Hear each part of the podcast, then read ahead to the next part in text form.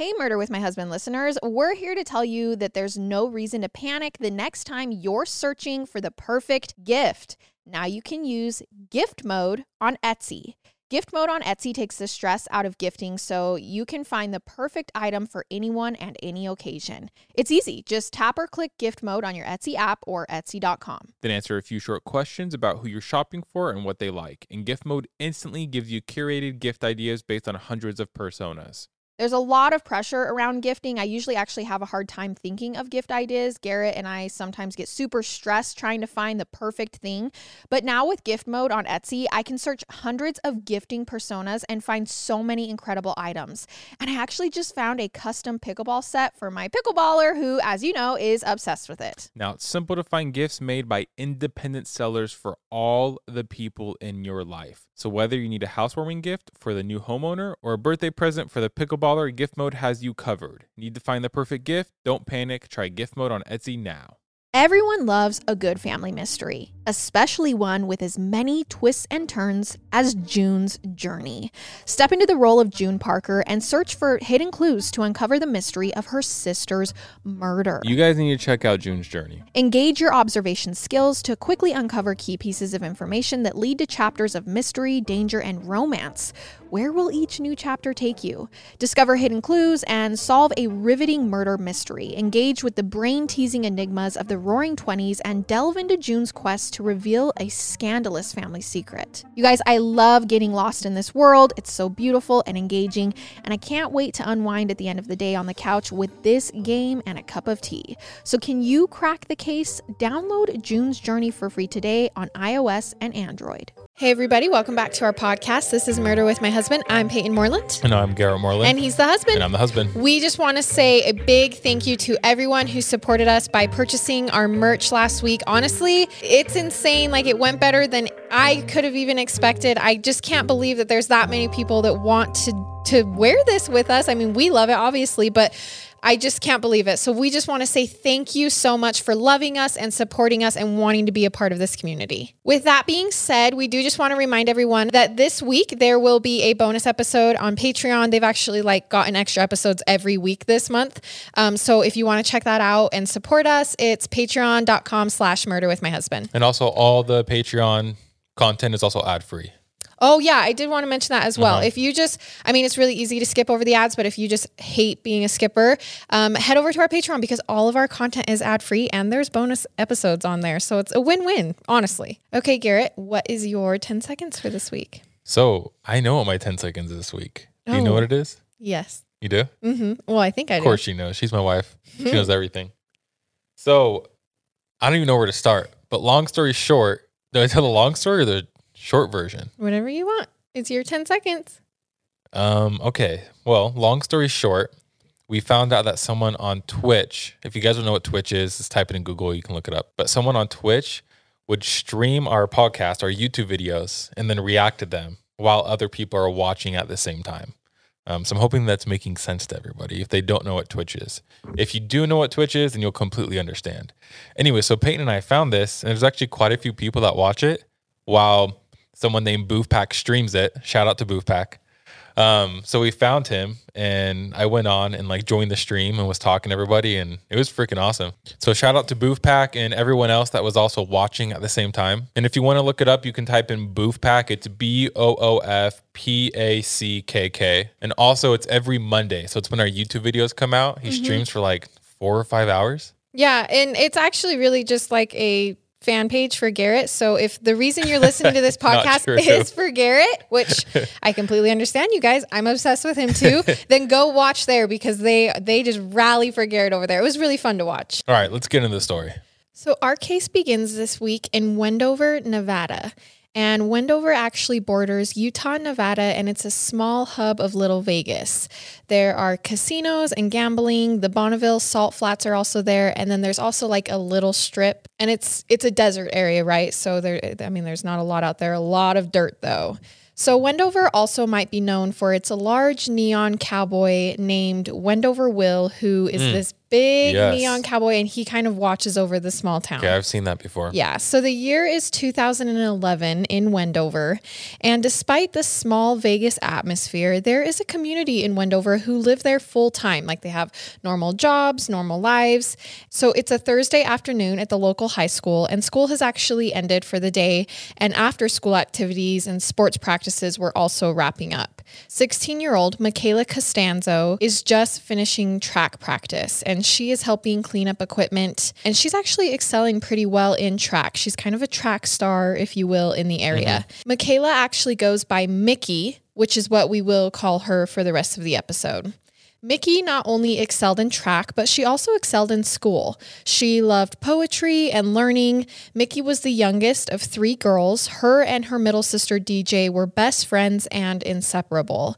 They played sports together and they also hung out with the same friends. And kind of the gist I was getting through listening to the family talk about her was that her and her two other sisters and her mom were close. Like Okay. they were, they all got along very well. They were very close. They were each other's lives. And her and DJ were especially close. And I always think it's super special when siblings are good enough friends that they're able to share friends at school. Like I always thought that was cool. Yeah. So I think that's kind of the situation here.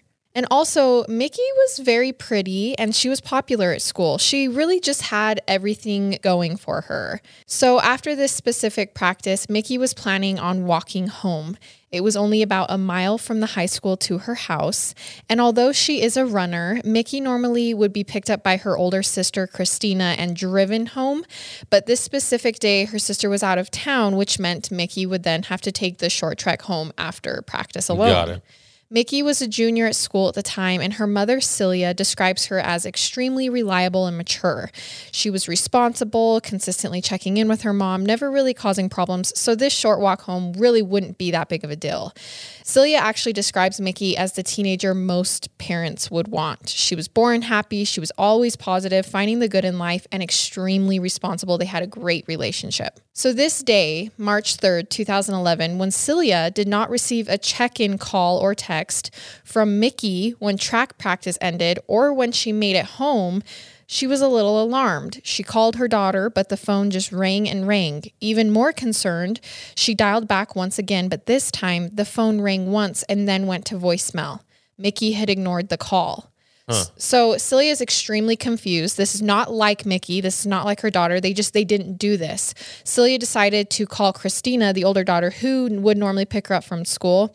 Um, Christina was in Las Vegas at the time, but she needed to know if maybe she had heard from her sister since practice ended.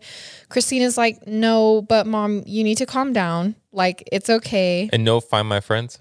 So I don't think she had Find My Friends or Find My iPhone because it wasn't brought up in the case. Got it. So Christina, her sister, says no, obviously, like I said. Um, and she explains that Mickey might just be missing the calls, like maybe they were missing each other, everything was okay, but Celia, her mom, was still worried. So Christina promised to hang up with her mom and try to get a hold of Mickey herself in order to calm her mom's nerves. She wasn't really worried, but she's like, mom's nervous, so I'll I'll try. So she dials the number, but once again, it rings and rings and rings. Mickey does not answer the phone. So Christina is a little stumped, but wonders if, you know, just maybe Mickey is finally being a normal teenager, like hanging out with friends and doing what she wants without having to be responsible and tell her mom all the time. Despite these excuses, no one really seemed to know where Mickey was, though. So Celia decides to leave work early and rush home. Maybe she would spot Mickey while driving through the town or just arrive home to their apartment to see um, that, you know, she was too wrapped up in homework to see the calls or, you know, maybe it was all a misunderstanding or something. It's kind of scary because I think growing up, you think, oh, it's never going to happen to me. You always, I've heard people say that. Like that, this, like you're almost in denial. Like this stuff doesn't happen, but it does. It really does happen. And it it just happens to everybody. You're not It can happen to right? anybody. Yeah. Correct. Yeah. So when Celia pulls into the house and makes her way inside, only DJ is alone at the house, her other daughter. Okay. And she too had no idea where Mickey was. DJ, immediately understanding the seriousness of the situation, begins calling everyone she knows her friends, Mickey's friends, who knew where she was, who was the last to Oh, see her today. Yeah. And as words spread from Mickey's family to Mickey's friends to the local high school students and then to their families, panic began to set in when no one had heard or seen from Mickey. A group of around 90 people made their way out to the Wow. local high school to look around for the missing teenager before Celia could even make the terrifying decision to call the cops. And I've said it once, but I'll say it again for every victim's family whose loved one goes missing. That gut wrenching realization that authorities need to be contacted is like a fear we will never be able to understand. Agreed. So police ask Celia the basics, um, like when was Mickey last seen? Had she reached out at all to any of her friends? Had she checked into the places she would usually be? Cameras. Where's the cameras? Come on, there's got to be cameras. Jumping ahead. So Celia informs them, like, yes, I have taken all the measures that I possibly could before calling you guys. In Mm-hmm. fact, over 90 people are already out searching for my daughter. Like, Yeah. you really were our last resort. When police hear this, they immediately realize something is definitely wrong. If this many people were already aware of her absence and they still hadn't found her, it doesn't look good. Because normally, if it's like a teenage runaway, someone somewhere knows something. Yes. And so it just takes a little bit of digging, and then police are like, okay, now we figured out where they are. And so, how far was the school? How was this? How far was this walk again? Only a mile. A mile. Okay. Yeah. And she's a track runner. Isn't that like two feet in there distance? So, in the mile, does that include like going through her neighborhood and everything as I'm well? sure, yes. Like a mile using like sidewalks is what I'm assuming. So it's really not that far. So, although the local Wendover Police Department was small, Detective Donald Burnham was placed on the case and ensured an immediate investigation. There is no point in waiting, he says, because the longer you wait in a missing persons case, the harder it is to find them. So, at this point, it's now been hours since Mickey was supposed Oh to be home. gosh. It's now dark outside, it's getting colder, and Celia really feels like something is wrong. DJ keeps calling Mickey's phone, leaving messages, telling her sister that this isn't funny, that she needs to come home. Wherever she is, she needs to come And home. the phone's still ringing. Yes. Are the calls being ignored still? No, that only happened once. Now it's just ringing. Interesting. Christina, her older sister in Las Vegas, has decided that it's time to cut her trip with her husband short and head home. She originally thought maybe Mickey was just rebelling, but not anymore. It's been 12 hours since Mickey went missing, and they have nothing to show for it other than the searches that are happening. It's morning time now, and over 135 people are out searching for Mickey. Holy crap. And the media has gotten a hold of this story. The morning news is all about Mickey, the missing like local high school students.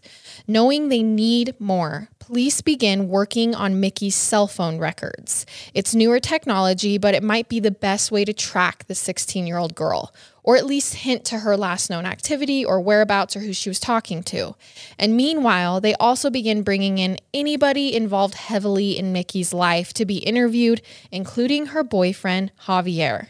Now, Javier tells police that Mickey had been acting normal lately. And he also tells them that Mickey was just not the type of girl to run away. Mm-hmm. That anytime something had ever bothered her, she faced things head on. She never tried to hide or run from problems. That just wasn't her. So this really didn't make sense. The first thing police discover after accessing Mickey's phone records is that all activity, calls, and texts from her phone had been basically rapid fire until 5 p.m. the day before when all of it just abruptly stopped. So what do you mean rapid fire? Like she So- was sending lots of messages. yes, it was very active. She was texting people, calling people. and just stopped. I think like normal teenage cell phone usage. 5 p.m. the day before. Like, no, the day that she went missing. But Got now it. we are in the next day. So, yes, the day before. And what time did she get out of track again? Um, around five, like uh, Oh, yeah, okay. because school ended around three. Then she had track practice, so around five, five thirty, somewhere around there. Okay, which I mean that makes sense though, right? She was at track. She was probably not using her phone. Yes, So she wasn't going to be using her phone. yeah, but then all then of a sudden stopped. it stops. Okay. So they checked the call logs first on Mickey's phone, and on Mickey's phone records. They don't have Mickey's phone. This is they're going through like Verizon or whoever, and they noticed something strange. Besides all the calls her friends and family had been attempting to make to her phone in an effort to find her, there had been one specific number that called Mickey several times just before all of Oh the stuff man. stopped. And the phone number belonged to a boy named Kody Patten. Now, Kody Patten is not her boyfriend, remember, but he is one of Mickey's oldest friends. They grew up together.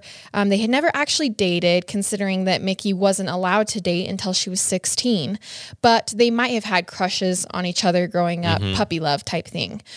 Kody was 18 currently, so he was one grade higher than her in school. He was a senior, a senior at Mickey's school. He was a football player and had once lived in the same apartment complex as Mickey, which was how they had met when they were really young. But Kody was engaged now and living in his fiance's parents' house. Wait, he's en- he's engaged as a senior in high school. Yes. Can Dang. you imagine being Yeah. engaged in high school?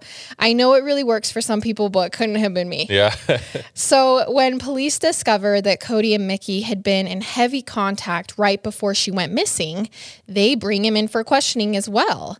He tells police that he had last seen Mickey the day before around 5:30 in front of the school after her track practice. Okay. He tells them that Mickey was standing in front of the school with somebody, somebody who at the time he assumed to be her boyfriend, Javier, but now he wasn't sure.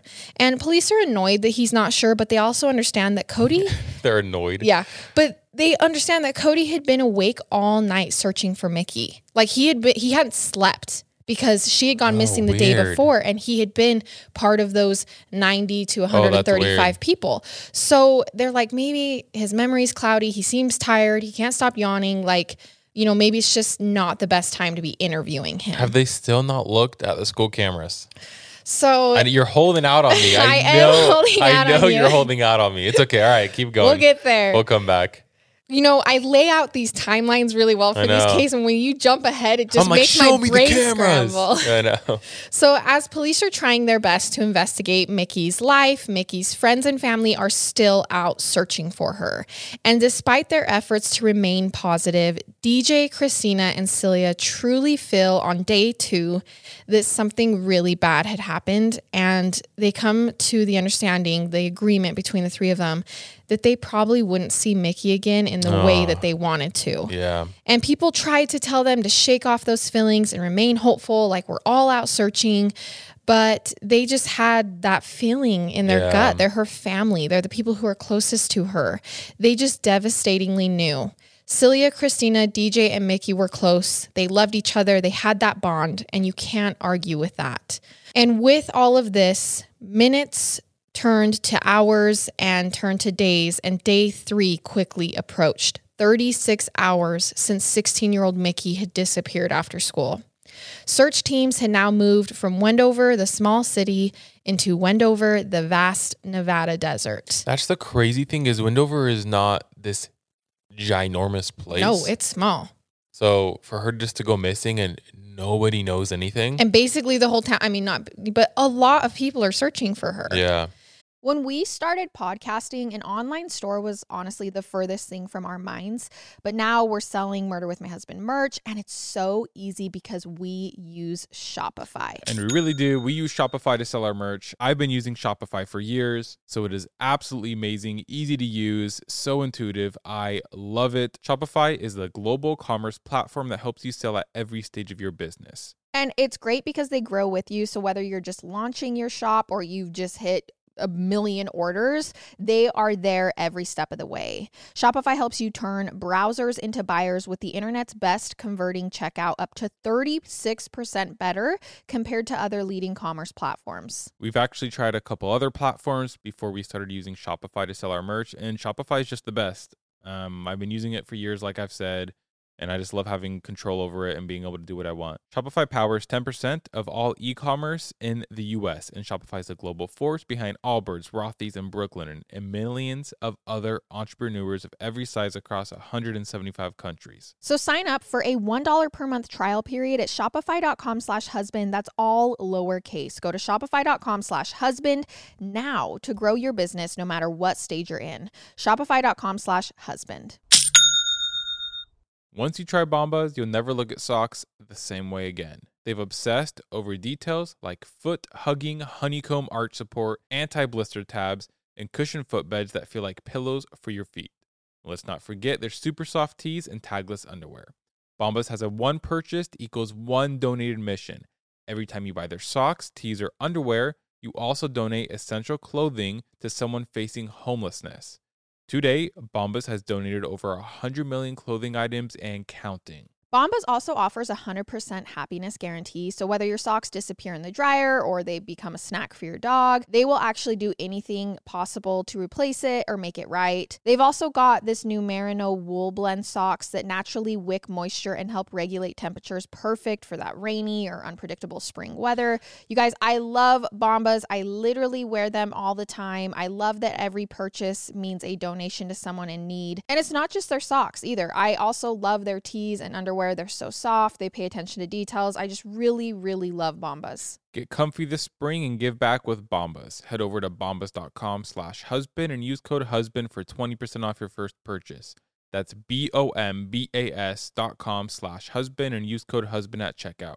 I think that this is something we have to discuss in this case because it's your best hope here that she is in the city because once you get out of the main area, you are in miles and miles of desert. Yes. Like think about Nevada. You are in miles and miles of places to hide a body where it will never be found. You, there's just not enough manpower to search the ground. Yeah. So, this shift over from searching in places people might see her to the empty basin of desert that extends over 180,000 square miles was another big blow to Mickey's family. But Saturday morning, a search out in the middle of nowhere produces a possible clue. It might be nothing, it might be something. Tire tracks that veer off the dirt road and into the desert near an area that they hmm. refer to as the gravel pits. Thoughts are who would need to drive out here unless they were looking to do something that they didn't want anyone else to see? That's what the local people use this place for. Okay. So they thought, okay, it's definitely worth checking out. So the search crews follow the tire tracks and they notice disturbed sagebrush as they go. But it's not until they notice what appears to be blood near some of the sagebrush No that they freeze in their tracks. They're like, okay. And they decide to call the police to let them finish the search. okay. I mean, who willingly wants to keep going once you've seen blood, right? Which is hard because at that point you're thinking instantly it's it's a body, it's human blood, but there's also a really good chance it could have It been could be like from an animal. coyote blood or something. Anything. Yep. So police arrive to the specific area and they bring a camera to video record as they check out the bloody ground that the searchers had like warned them about. And I mean, this is really great prep for a crime scene and trial because the first time they're coming across this blood, they're videoing it. And I actually saw the footage on the Dateline episode that was covering this case called Under the Desert Sky. But essentially in the footage, police begin lightly digging around the area of the blood and then they kind of abruptly stop. And you can't really see anything, but you do figure out that they conclude that they have uncovered what they believe to be like a human body. It's not a full human body. What? It's just like human body parts that they're like, okay, we're going to stop digging. There's obviously That something fast? here. That fast. Oh my god! You can see in the footage way. they're barely brushing. Like when I say digging, they're not with like shovels. It's kind of like like think of someone digging for Yes. fossils. That's what it's like. Um, and so they leave the area and they call in a crime unit to like professionally exhume the area. Um, the problem is the closest crime unit is in Reno, which is nine hours away. Holy crap. Yeah, so police seal off the area with crime scene tape and they just begin waiting. Meanwhile, Christina, her oldest sister, was still out driving around from the night before and had made her way out to this search area. I mean, there's different searches going on. And she noticed the unmarked police cars, she noticed the attention this specific search area was getting versus the others. And so, scared, she rushes home, picks up her mom, and drives to the police station. They had to know what was going on out at that Oh, area. man. The chief tells them that they believe they found a body. And so they are calling off all the rest of the searches. And Christina is like, Well, why are you calling off the rest of the searches? You don't even like, do you know that the body is Mickey? Like, Yeah. why would you stop? And he says, Well, we don't know. Um, so we're going to be bringing in the professionals just to be safe. And so she's like, So it might not be her. That's what Christina asks with a little bit of hope. And the sheriff looks at her and says, Well, Mickey is the only one missing. Yeah. So it is most likely her. And this is so much to fathom here, but after being told that the Reno forensics wouldn't be there until the next morning, Mickey's family felt betrayed that their loved one would be out in the dark alone for another night. Yeah, that's hard. That's it's, rough. It's rough. And so I just want to point out that this is something as we as the public don't think about when we hear these cases, like not purposely, but just for lack of inexperience, we don't realize that every decision hurts. Every aspect Yeah. matters for the victims' families. And this is not just a body that they've possibly found in the ground. This is a loved one, right? So police assure the family that they will sit out there all night for as long as it takes Wow. so that she's not sitting out there alone. And so that's what they do. They sit out there all night with the body. And this is what you have to do for victims and their families. This is how every victim should, you know, be treated. I really hope it's not her. well, she is the only one missing Yeah. I'm just saying. I really hope it's not her. So, back in town, the information is being broke to the media about the possible body and searches are being shut down. The next morning, the sheriff's station and forensic team begin processing the crime scene and they conclude everyone's worst fears. Dang it. That laying inside the shallow grave under some sagebrush was 16 year old Mickey Costanzo. Are you kidding me? Like, why? So she had been stabbed, slashed, and beaten all to her head and neck. Oh. There was extensive blood loss, and the wounds portrayed aggression and rage. This really felt like off the bat a personal attack. And a zip tie was actually found around Mickey's wrists. She had been abducted and taken against her will from the school that day. That's what police believe when they find the zip tie. Okay. Celia remembers DJ's brutal physical reaction as the sheriff's department broke the news to the family. That DJ, her best friend, her sister, had screamed and fell to the floor, a scream that her mom, Celia, will never forget, a scream in agony for her lost sister and best friend. And as news spread now, reaching further than just Nevada, and Mickey's family holds a press conference demanding justice, the public is also chasing answers. Who had done this and why? I mean, she was 16 years old. Mickey seemed to have no enemies. No one could pinpoint a reason, and police had no suspects or even someone of interest. There were no hairs or fibers or fingerprints found at the scene. But as the sheriff's department dug deeper into Mickey's life and evidence, they obtained Garrett's favorite security camera footage from the school cameras the day Mickey was taken. Finally. You scared me. I was kind of zoning out and you said Garrett. And I was like, wait, what? Why am I in this? Why am I in this? So, to their shock, Kody, Mickey's friend, who she had been in contact with, with the one who was older, who was engaged, um, he was he was right. Mickey is seen on footage walking out of the girls' locker room and making her way through the halls, leaving school through the rear entrance with somebody. Okay. Somebody who, like Kody had said, was not her boyfriend, Javier, but somebody who, unlike Kody had said, was him. Mickey had left school through the back door and Kody had followed her. Oh, here we go. He's a liar. He is a liar. When detectives figured this out, they take the information to Celia, her mom, and ask her for some more information about Kody and what she knows about him. And she tells them what we already knew. Kody had been really sweet. Um, they had been friends since forever. She did know that he kind of had an anger issue and that the anger had kind of been the reason he'd moved out of his home and into his fiance's home. Kody, Um, man. I already know. Yeah, and his fiance's name is Toni Fratto, and sh- he lived with her and her parents. Now, Toni's parents had really taken Kody under their wings and loved him. They had supported him as their own son. They were invested in his life and his choices. So, after learning more about Kody, the sheriff's department decided to bring him in once again to confront him with the footage they discovered. Kody once again told them that he had been texting with Mickey that day about getting her help to move like some car parts. He then tells them once again that he saw her at the end of practice that day at the front of the school by the front doors, standing there with somebody. But as police know, Mickey never went to the front doors. The camera clearly shows that she went out the back doors and he followed her. And do people not think about this? Like, I- did did he not go? Oh, there's probably cameras, but I can lie and get away with it. Right.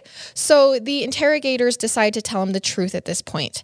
They say, hey, you know what? We got the security footage. We saw you on video by the back doors right around the time that Mickey disappeared. They tell him that they believe he has something to do with the murder. And when confronted with this allegation, Kody tells them he had nothing to do with it. He did not kill her. And despite his pleas, police don't budge. After some back and forth, Kody eventually asks if he can speak with his biological father, who, despite not being a big part of Kody's life at this point, actually had been the person who brought him to the station that day. And remember, he was living Huh. with Toni, his girlfriend, his Yeah, yeah. fiance's parents. That's kind of weird. Yeah. So police do not have the audio or video recording in that room, or they just haven't released it to the public um, while Kody and his father were speaking behind the closed doors. But they were standing right outside. And it was while listening in to their conversation that they heard wailing coming from the other side of the door. But it was not Kody sobbing.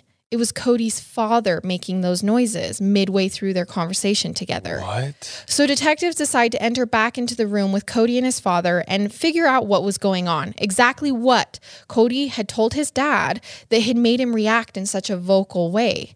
Kody's father urges Kody to tell the cops the truth in the interrogation room. Oh. He says he needs to be honest about the heinous thing he had done, if not for himself, for Mickey. You gotta start fixing this now. As much as you can. What you did is heinous, Kody. I don't want to abandon you at all. Okay? You gotta do what's right for the game as well. And like this part's really sad because it's recorded and you can hear him barely being able to get the words out through sobs. Like his dad can barely talk. Oh my gosh. So, knowing they basically have the perfect scenario now and that not much effort is needed for something to happen, detectives just sit back and let Kody talk. And this is what he tells them. Kody confesses that he actually did pick Mickey up from school that day to give her a ride. Um, he tells them that it was during the car ride that Mickey demanded that he, Kody, break up with his fiance Toni and date her instead. Now, Kody tells them that he refused. He wasn't going to do that, and that made Mickey mad. He says she started yelling at him and hitting him. And he says by this point, they had driven all the way out into the desert, and the fight had actually escalated to outside of the vehicle. BS. Com- this is a complete BS. So, through sniffles, he tells police that Mickey hit him again, so he pushed her, and she fell down as a result of the shove and hit her head. He says that she laid there on the ground, her eyes looking up at the sky. He remembers her eyes turning black, and he confesses that he didn't know what to do. Mickey started seizing, so he grabbed his shovel from his car, which who just randomly has a sh- I I'm mean, gonna go grab my. I mean, I mean, we actually do have those like garden shears. All right, we do. car. Okay, never mind. never mind. Ignore us. We're not murderers. Um, so he grabbed his shovel from his car to try and knock her out by hitting her in the head. And then he says that the hit tore up her head pretty bad and he panicked that she wouldn't stop making noises. So he uh, eventually cut her throat. And he tells them that once he realized what he had done, he just dug a shallow grave, put her in it, covered her up, and burned her clothes. End of story. this contradicts everything, though, right? Because she was zip tied.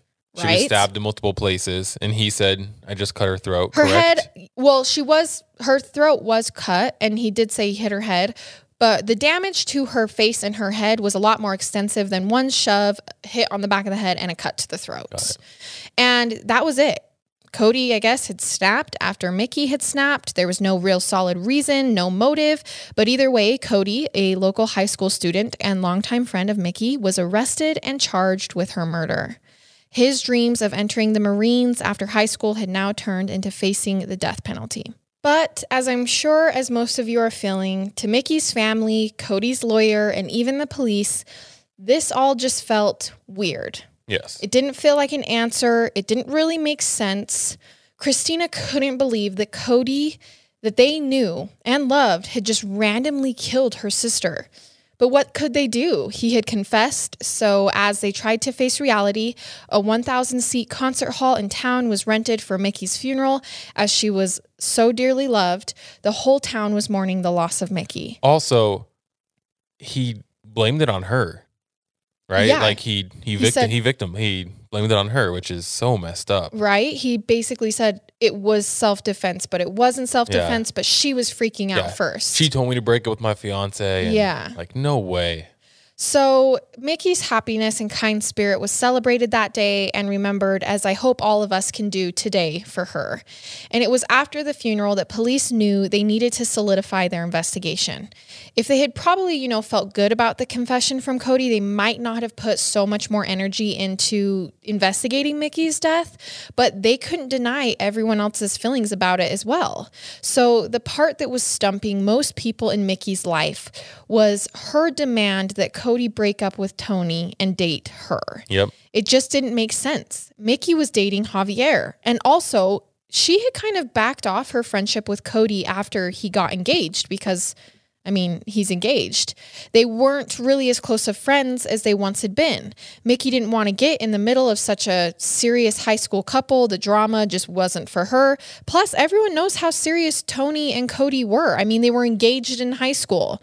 Kody, who was six foot six and heading to the Marines, had proposed to Toni, who was way shorter than him before his plans of leaving, which is why I think they got engaged so early. Toni actually prided herself in taming Kody's rough temper and setting him on the right path. I mean, her family had taken him in and she had convinced him to be baptized into her church. Toni encouraged Kody to graduate, to get into the Marines, and to live a good life. And it seemed even after Kody was arrested for Mickey's murder, it didn't change Toni's feelings for him. She wrote him every day while he was in prison and consistently Wow. made the four hour drive away to go visit him. They talked on the phone during the times that she couldn't drive to see him in person. So his cruel acts of killing Mickey didn't really seem to turn her away from their relationship. Oh, my light bulbs are going off. As the case was being prepared for trial, Kody's attorney admitted that the death penalty was going to be hard to avoid.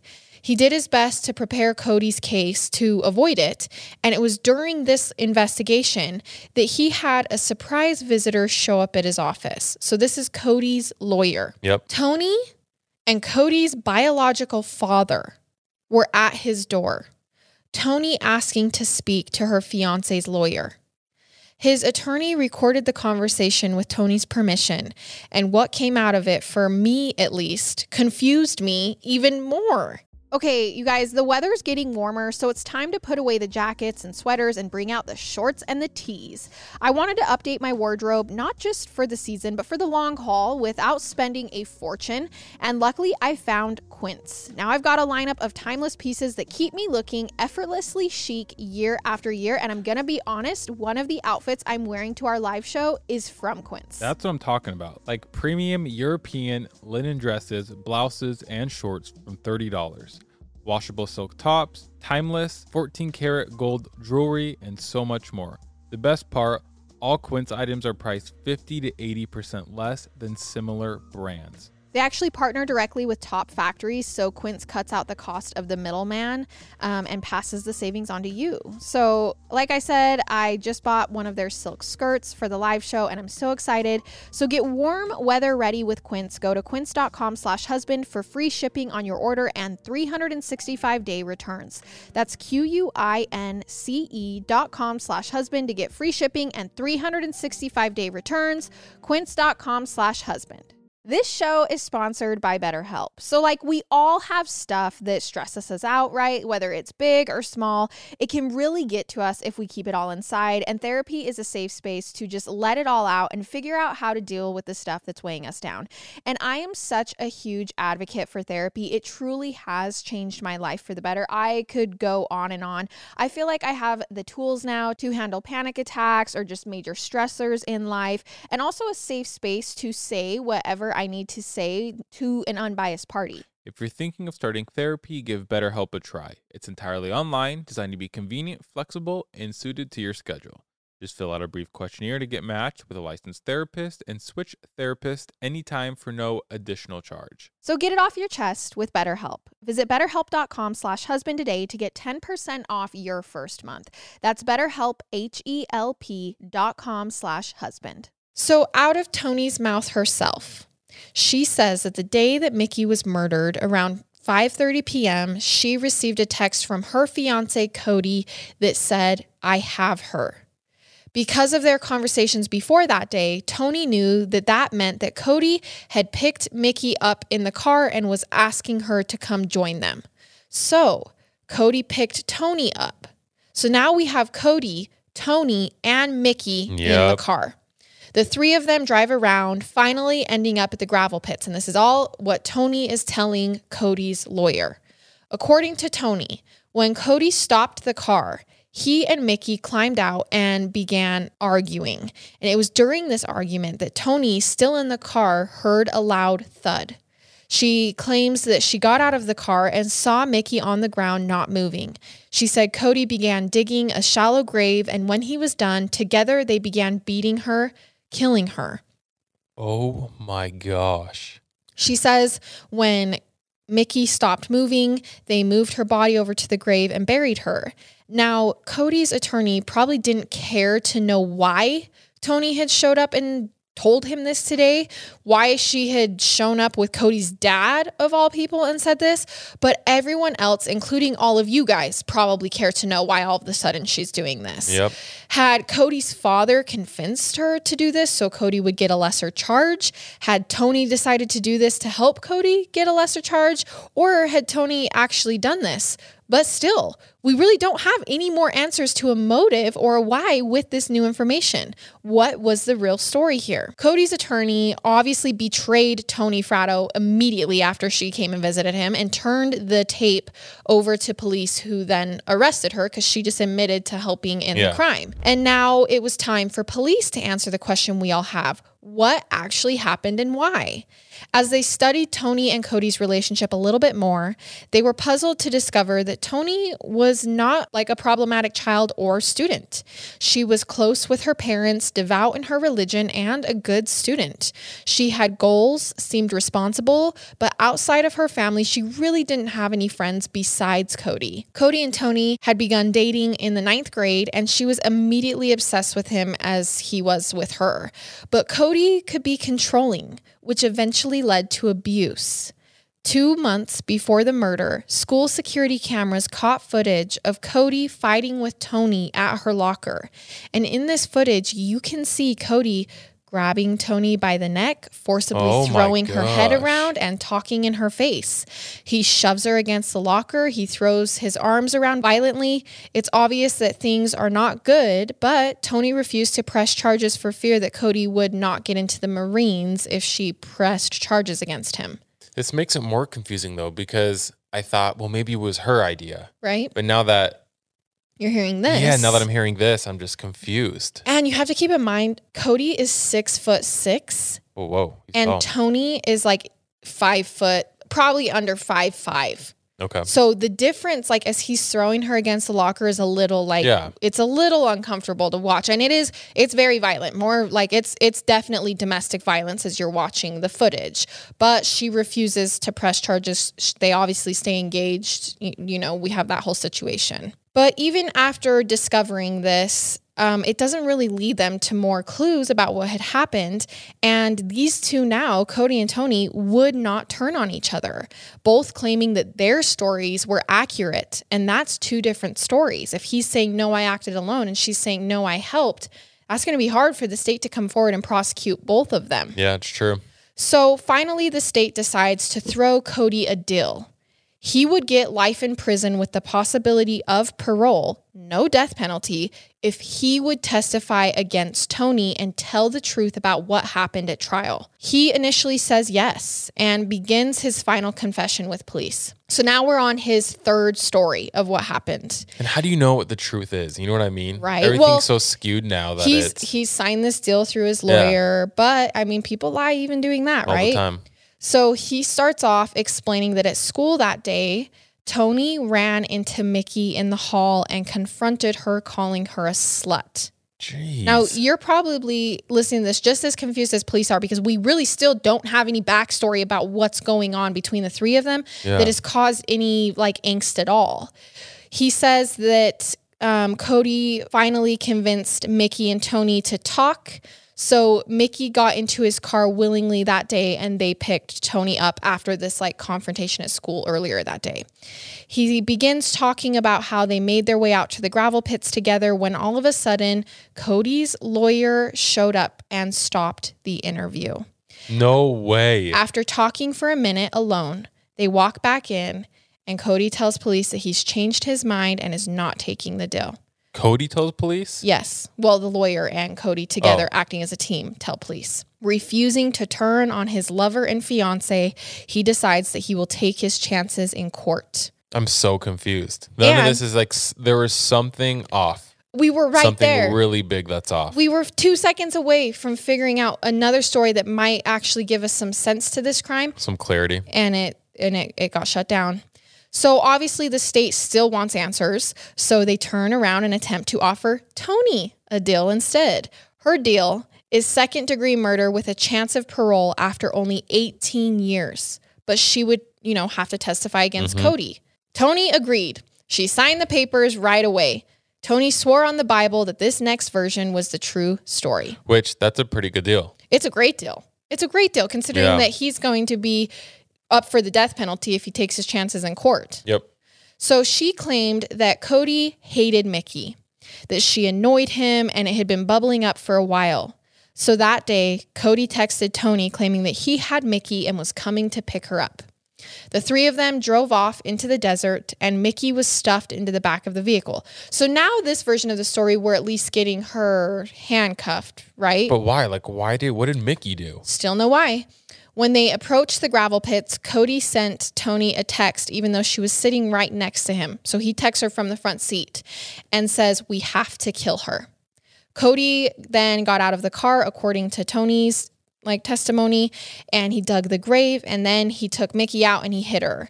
Toni claims that she stayed in the car the whole time until Kody demanded that she hit Mickey with the shovel, and so that was all she did. She hit Mickey in the head with the shovel.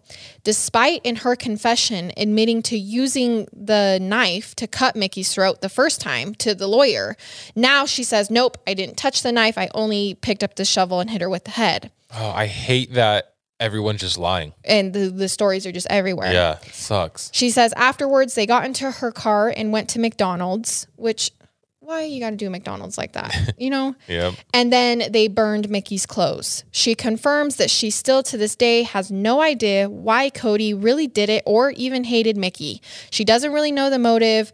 Um, he was just an abusive boyfriend and he was angry. And if it wouldn't, if it wasn't Mickey, it was going to be her. So that's why she went along with it. That's the, the, the testimony that she gives after cutting the deal. Okay. But shortly after this deal was cut, like paper signed, we're doing this, something came out.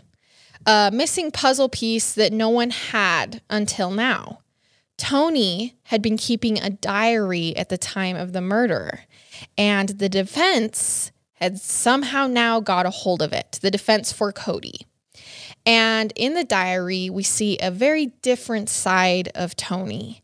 One where she expresses her concerns that Kody won't actually marry her, that he hates her, which, unbeknownst to her at the time, was probably true because Kody was actually seeing an older woman. He was cheating on Toni, but she Oh, didn't know. okay. So her feelings were probably valid that he was like pulling away, being distant.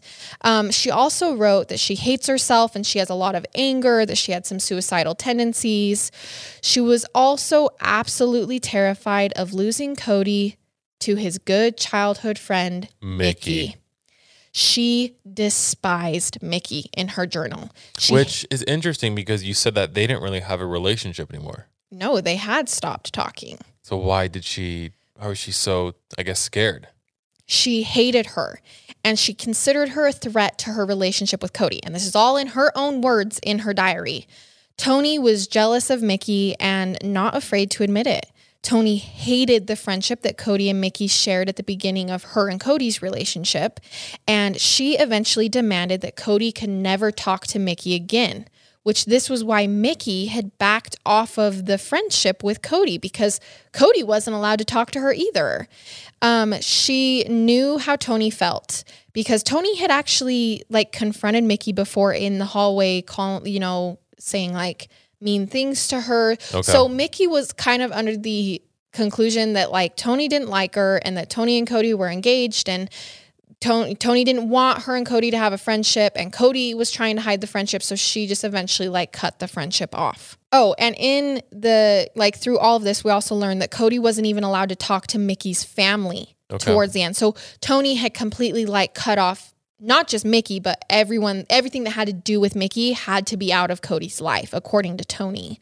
And after this diary came to light, it really felt like the only clear motive anyone, anyone could find for the murder of Mickey. No one could ever find a motive for why Kody would have wanted to kill Mickey. He never said he had a problem with her. He never, but we now have a motive for why Toni would want to kill Mickey, written in her own words. So, just weeks before the trial, Kody decided to plead guilty for a chance at parole. So, after his fiance takes the deal that he was offered So first, confused. he just is like, never mind, I'll plead guilty. I'm still just confused why when he was talking, they he just stopped. Hmm Like that is the big missing puzzle piece in my eyes. and to me personally, that story is the truest story we were getting. The It story seems like it, because correct. because her and Mickey had been fighting that day. Toni had called her a slut. There was obvious. That's the only story we've really gotten that has any tension. and then he And then just it stopped. stopped. I don't understand. Yep. So after he pled guilty, he spoke publicly in court and he was kind of speaking to Mickey's family, who he was really good friends with too before this. And he says this I'm not all to blame for her murder, but there's no justification for what I did. So he kind of points the finger at Toni, even though in his original statement he never mentioned But Toni. then why not say that? I don't Why know. not tell the story? I don't know. Gosh, I have it. no idea.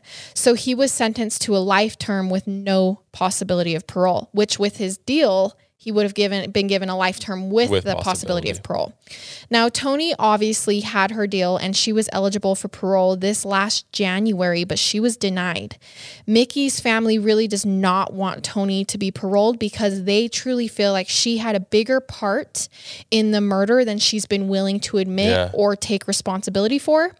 So Toni Fratto has never wavered from her final story, and I guess we will never know the real truth for sure. That is horrible. We will most likely never know exactly why Toni and Kody murdered Mickey that day or how it all went down. Um, and Dateline actually did an interview with Toni, which I'm not, I always, I don't want to touch. I don't want to give her a voice to speak when she's obviously done something wrong. But one thing I did find interesting in the interview is that he, she's retelling the story, the same story she told in, in Yep. court. And as she's talking, she kind of slips up, I think, personally she says, and then, yeah, we're in the car, and then we drove up to the designated spot. Oh no. She says that way. on the Dateline interview. And they're like, wait, the designated spot? And she gets wide eyed and she goes, well, the spot where it happened. And they're like, well, why would it have been designated? exactly. And she goes, I'm just saying it's the spot that does, like it's Yeah, just where going it in circles at that yes, point. she just completely freezes up, and to me, that makes me feel like Toni, at least when she got in that car, knew what was happening. Yep, Because in her story, she says she doesn't know until they get up there and he texts her saying like she has to die or whatever. Um, no, if she's calling it the dead, like they had agreed on this or something. You know what I mean? I or she had made it up in her head. I can't believe that he, Still to this day hasn't come forward and especially because she took the deal and ratted him out. yeah. And he just said, okay. especially because she was up for parole. It got denied, but it'll it'll come up again. So confusing. So Mickey actually rests on a family ranch now next to her grandpa. And Mickey's mother Celia feels like, you know, Mickey sits on the top of the world there now in the most beautiful spot, and the whole family will eventually be there with her too, which kind of brings her peace. No one expected something this tragic could happen in Wendover, that a beautiful, happy, loving teenager could be tragically taken way too soon. But it did like it does everywhere. So today we will think of the happy Mickey that we learned about and keep her family in our thoughts and prayers. And that is Mickey's story. Can he, first of all, horrible. Second of all, can he still come out? And if he comes out and says something, is there any deals that can be made or is it just over with? Do you know? Um okay, I mean, I'm not going to say I'm an expert here, but I'm pretty sure no. If he were to come out and tell the real story, I don't think his sentence would be changed. They couldn't try to appeal it to do a new case. his lawyer might be able to okay. appeal and try to get A a, new new, trial, case, I a mean. new trial, but then they would have to prove that something in the first trial went wrong. And also, then it would have to go through people like through the process to try to get it, and that's such a hard process, anyways. Yeah. Um, I'm not saying that he shouldn't try because I do think that there's more to the story than we are hearing. And maybe the family doesn't. Maybe they don't even want to know anymore, and they're trying to move on from it. Yeah, I- But uh, maybe they want closure. Maybe they want to actually know what has happened. And I think they feel like they know. I mean, they talked about True. it pretty openly in their interviews. They do believe that like Toni was the reason that all of this happened.